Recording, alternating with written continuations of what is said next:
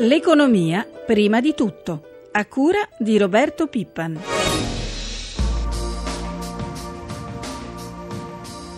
The euro area is beginning to show signs of recovery. La zona euro sta cominciando a mostrare dei segnali di ripresa, ma la crescita è ancora debole e molto incerta, mentre le ferite causate dalla crisi sono ancora The profonde.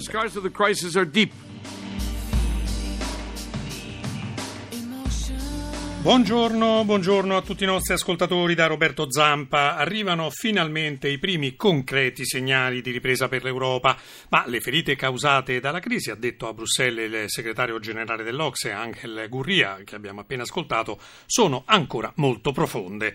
Di questo e altro parliamo subito col nostro primo ospite, si tratta dell'economista Francesco Daveri. Buongiorno. Daveri ci ascolta? Daveri, ci ascolta? Eh, allora eh, cambiamo eh, argomento, parliamo della manifestazione eh, che oggi a Roma eh, ci sarà da parte dei piccoli imprenditori riuniti dalle cinque organizzazioni aderenti a Rete Imprese Italia. Si tratta di Casartigiani, CNA, Confartigianato, Confcommercio e Confesercenti. Abbiamo in linea il presidente della CNA, si tratta di Daniele Vaccarino. Buongiorno Presidente. Buongiorno a voi, buongiorno a lei. Allora, parliamo naturalmente dei problemi delle piccole e medie imprese italiane. Lo slogan della manifestazione oggi è Senza impresa non c'è Italia. Ecco, di che si tratta e quanti sarete oggi a Piazza del Popolo? Beh, si tratta di una storica manifestazione mai avvenuta finora dove tutte le piccole imprese vanno in piazza, un luogo non proprio adatto per gli imprenditori, ma vanno in piazza per manifestare la loro rabbia, la loro delusione, ma anche la loro voglia di lavorare per far crescere l'Italia. Abbiamo dei numeri che sono strabilianti, nel senso che oh, saremo oltre 50.000 in piazza. Ecco, eh, vogliamo ricordare anche quanto è importante il vostro settore per l'economia italiana, perché si parla di piccole imprese, ma piccole fino a un certo punto. Beh, eh, ricordo che il 98% delle imprese in Italia è considerato nelle PMI, le piccole e medie imprese. Di queste il 95% meno di 10 addetti o dà lavoro a oltre il 50% delle famiglie italiane. Le PMI producono il 58% del fatturato dell'industria italiana e sotto i 20 addetti ne producono il 21%. Sono numeri molto alti, 4 milioni di imprese piccole piccole e di queste hanno una media di 3 addetti, quindi 12 milioni di eh, lavoratori. Ecco, davvero non si numeri- eh, non si scherza. Oh, secondo la CGA di Mestre, la pressione fiscale sulle microimprese nel 2013, cioè l'anno scorso, si è attestata tra il 53 e addirittura il 63%, che è un livello ovviamente record. Rispetto all'anno precedente, le imprese fino a 10 addetti avrebbero eh, subito un aggravio fiscale che oscilla tra i 270 e i 1000 euro. Ecco, che ne pensa di questi dati? che sono dati drammatici e testimoniano che in questa situazione le imprese italiane non possono più andare avanti, non possono essere concorrenziali con l'estero e quindi bisogna affrontare con forza il problema della modifica eh, della tassazione. Senta. Questo è il dramma che stanno vivendo le piccole imprese. Ecco, in sintesi, quali sono le proposte che presenterete al prossimo governo Renzi? Ne abbiamo molte, ma io le caratterizzerei queste tre. Un problema di burocrazia, bisogna affrontare con forza eh, la questione del taglio a tutti gli adempimenti burocratici per le imprese. Eh, il taglio delle tasse, quello che abbiamo detto, noi cominceremo con, cioè siamo fortemente inter- intenzionati a sostenere di innalzare quella che è la franchigia dell'IRAP, che è una delle tassazioni più odiate dai, eh, dal- dalle nostre imprese. E infine c'è il forte problema del credito alle imprese. In questo periodo in cui una delle problematiche maggiori sono i mancati pagamenti sia da parte delle pubbliche amministrazioni e sia da parte delle stesse imprese maggiori, il combinato tra il mancato pagamento e il mancato cre- eh, credito rischia di far cadere e Eh, fallire ovviamente anche imprese sane. Allora, Anche imprese sane. allora, davvero in bocca al lupo per oggi, ma non solo per oggi, ovviamente, a Daniele Vaccarino, che è il presidente della CNA. Una buona giornata. Grazie a voi, grazie ai radioascoltatori. Allora torniamo all'economista Francesco Daveri, buongiorno. Buongiorno. Allora, professore, l'abbiamo sentito in copertina, finalmente in Europa qualcosa si muove, ma secondo l'Ocse bisogna andare avanti con le riforme strutturali per spingere la crescita. Il Presidente del Consiglio incaricato, peraltro Matteo Renzi, ha messo proprio le riforme al primo punto del suo ordine del giorno, l'abbiamo sentito, eh, legge elettorale, lavoro, pubblica amministrazione e fisco. Sarà davvero la buona volta, secondo lei, per vararle queste riforme? Ma, eh, le, le, riforme da sole in effetti non fanno uh, ripartire l'economia ma rafforzano la, uh, la, capacità dell'economia e la capacità della ripresa di produrre dei risultati di occupazione, quindi credo che ci sia un'urgenza di cui eh, il Parlamento dovrà tenere conto nel valutare eh, le proposte del, del primo ministro incaricato. Secondo l'agenzia di rating Fitch, la staffetta tra Enrico Letta e Matteo Renzi, tra virgolette, sottolinea la volatilità della politica italiana, con il sindaco di Firenze destinato a essere il quarto premier italiano dal novembre 2011. Di qui si legge appunto in una nota l'incertezza sulla durata dei governi e sulla loro capacità di portare avanti riforme strutturali e consolidamento fiscale, che sono una delle ragioni per mantenere l'outlook negativo sull'Italia. Che ne pensa? Ma certamente con un governo all'anno non si possono fare le riforme di cui ha bisogno l'Italia, che spesso come quella del lavoro rischiano di produrre dei risultati non subito ma dopo un po' di tempo. Per le riforme c'è bisogno di consenso e c'è bisogno di stabilità dell'economia, però d'altronde eh, bisogna anche uscire dalla palude, come si è sentito dire un po' di volte, quindi questa è sicuramente una cosa da tenere in considerazione. Oltre a, Moody, oltre a Fitch c'è anche Moody's per fortuna. Oh, ieri è scaduto in vano purtroppo il termine per presentare i nostri conti pubblici alla Commissione eh, europea per ottenere un margine più ampio sul deficit da destinare al rilancio dell'economia, sarebbe la cosiddetta clausola sugli investimenti produttivi. Ma il commissario agli affari economici Olli Ren ha gelato il nostro paese e l'Italia continuerà a rispettare i trattati che comprendono il patto di stabilità e crescita. Tutti i paesi, ha concluso Ren, sono impegnati a rispettare il vincolo del 3%. Insomma, niente flessibilità. Ma insomma, eh, credo che ci sia anche una parte di negoziato nell'affermazione di Ren. Sicuramente credo che possa essere avviato un discorso che prevede eh, le riforme in cambio di ammorbidimento dei criteri del deficit, che non vuol dire di non rispettare più il deficit del 3%, del 3% ma di eh, attenuare il, di, di, darci più tempo insomma, per poter eh, rispettare questo deficit, soprattutto quello sul debito, che è la cosa poi che incide di più eh, oggi sull'economia italiana. Più tempo che ricordiamo tra l'altro è stato dato anche ad altri paesi, tra cui la Francia. Comunque molto immagino dipenderà dal lavoro del commissario Carlo Cottarelli sulla spending review, ovvero la revisione della spesa pubblica. Ecco, quando arriveranno secondo lei i primi tagli?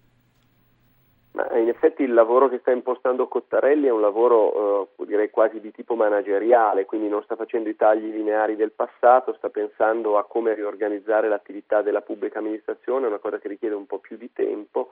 Per quest'anno sono calendarizzati, mi pare, eh, grosso modo 3 miliardi e mezzo di risparmi di spesa pubblica rispetto al trend, eh, questa è una cosa importante. Ricordiamo però che anche Renzi, posso aggiungere una cosa, eh, ci ha detto di accelerare sul rimborso dei debiti della pubblica amministrazione per dare un po' di fiato all'economia, quindi giusto andare avanti con i tagli strutturali ma anche fare qualcosa da quel lato. In compenso dal fronte dello spread è arrivata davvero un'ottima notizia, il differenziale di rendimento tra titoli decennali italiani e tedeschi ieri è sceso fino a 191 punti che è il minimo da giugno 2011 per poi risalire leggermente in serata, mentre il rendimento è sceso addirittura ai minimi da 8 anni ed addirittura dal gennaio 2006, ovvero al 3,60%. Quanto potrebbe risparmiare l'Italia? Ma lo spread è la differenza tra il costo che paghiamo sui BTP, sui titoli del debito pubblico e il costo che paga il governo tedesco. Quindi supponendo che sia il, BTP, il costo del BTP che scende e siccome il governo, il tesoro emette circa 400 miliardi di euro l'anno, eh, un punto su 400 miliardi vuol dire 4 miliardi in un anno è una cifra sicuramente eh, considerevole e confrontabile appunto ai guadagni, che, eh, ai risparmi di, di, bilancio che possiamo fare con la spending review. Speriamo davvero bene, un grazie al professor Daveri, una buona giornata. Grazie a voi, buongiorno. E ora affrontiamo una novità che sta suscitando parecchie polemiche. Chi riceve bonifici dall'estero rischia di pagare una ritenuta d'ingresso del 20%, insomma una vera e propria tassa. Ne parliamo con un esperto tributario, Antonio Gigliotti, direttore di Fiscal Focus. Buongiorno. Buongiorno a voi. Allora Gigliotti, ci spieghi subito in cosa consiste questa novità. Beh, questa è una novità che si inserisce nell'ambito del cosiddetto monitoraggio fiscale, cioè lo Stato vuole controllare quelli che sono gli ingressi all'interno del, del, del Paese del, eh, di somme di denaro. E cos'è che fa? Con una tecnica che ormai utilizza da diversi anni, utilizza una sorta di presunzione. E cioè cos'è che fa? Dice ogni volta che arriva un bonifico dall'estero in Italia, io presumo che derivi da un investimento effettuato dall'italiano all'estero. Quindi io ho fatto degli investimenti all'estero, ho acquistato degli immobili, partecipazioni, queste mi danno i frutti, quando arrivano in Italia io li devo tassare con una ritenuta d'acconto. La cosa un po' anomala sa cos'è?